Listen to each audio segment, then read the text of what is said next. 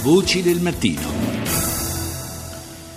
Parliamo di una malattia che colpisce oltre la metà dei paesi del nostro pianeta, ovvero sia la malaria. Ne parliamo con il dottor Vinicio Manfrin, infettivologo che collabora con l'organizzazione eh, non governativa italiana QAM, Medici con l'Africa. Buongiorno. Buongiorno, buongiorno a lei e a tutti gli ascoltatori. Dunque, eh, Manfrin, eh, i dati, eh, i dati, il dato saliente è, possiamo dire, sintetizzato dalle, dalle, parole con cui la direttrice dell'Organizzazione Mondiale della Sanità ha presentato il rapporto per il 2015 sulla lotta alla malaria. Ha detto testualmente siamo a una svolta. Perché siamo a una svolta? Siamo una svolta perché per la prima volta dopo moltissimi anni eh, le, i numeri eh, le proiezioni che vengono date sull'impatto eh, globale della malaria sulla popolazione mondiale sono in notevole miglioramento. C'è da dire che ehm, fino anni, alla fine degli anni 70 si pensava addirittura alla possibilità di poter eh, eradicare una malattia che ha solamente come serbatoio gli uomini e viene trasmessa poi naturalmente, come tutti sanno, dalle zanzare, sì. le zanzare anopheles, però si pensava anche alla possibilità di raggiungere tutta la popolazione mondiale affetta dalla, da, dalla malattia e quindi riuscire in qualche modo con il trattamento a eradicarla. Nella realtà adesso si, sta, eh, si, è cambiata radicalmente strategia, si sta parlando di contenimento e questo è per la prima volta vengono dimostrate eh, delle straordinari eh, avanzamenti nel controllo della malattia. Basti pensare che dal 2000 al 2015 i dati del rapporto globale sulla malaria eh, fanno vedere come ci sia una diminuzione del numero dei casi eh, del 37%, si passa da eh, 214,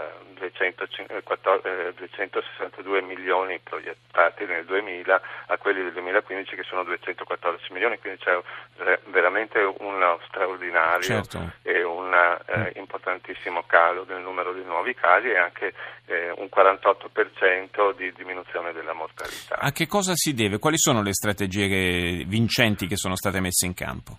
Eh, quello che eh, è stato proposto ed è stato ampiamente eh, utilizzato e che anche Medici con l'Africa QAM sta proponendo nei territori africani dove lavora eh, sono essenzialmente tre tipi di strategie. Sono l'utilizzo e la diffusione delle zanzariere eh, che sono trattate con un, un insetticida, la permitrina, l'utilizzo nelle strutture di test diagnostici rapidi eh, che non prevedono più l'utilizzo del microscopio e di eh, colorazione dei preparati di sangue per fare diagnosi, sono dei test che in 15 minuti possono dare una diagnosi di certezza e poi la terza cosa è l'utilizzo e la diffusione di un trattamento a base dell'artemisina che è quel farmaco ricavato da una radice naturale per cui è stato concesso il premio Nobel eh, l'anno scorso alla famosa dottoressa cinese che per la prima volta era riuscita a individuare questa eh, nuova sostanza eh, frutto della tradizione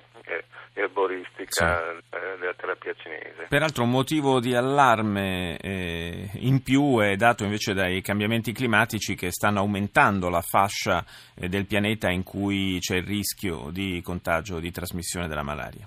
Sì, questa è l'altra faccia dell'altra medaglia, mentre da una parte eh, c'è eh, questo calo dell'incidenza, la reale del, uh, del, vettore, cioè della zanzara anofere, si sta uh, proprio per il cambiamento climatico globale, eh, sta aumentando, sta aumentando sia nelle aree dove già eh, c'era e si è spostato in altezza.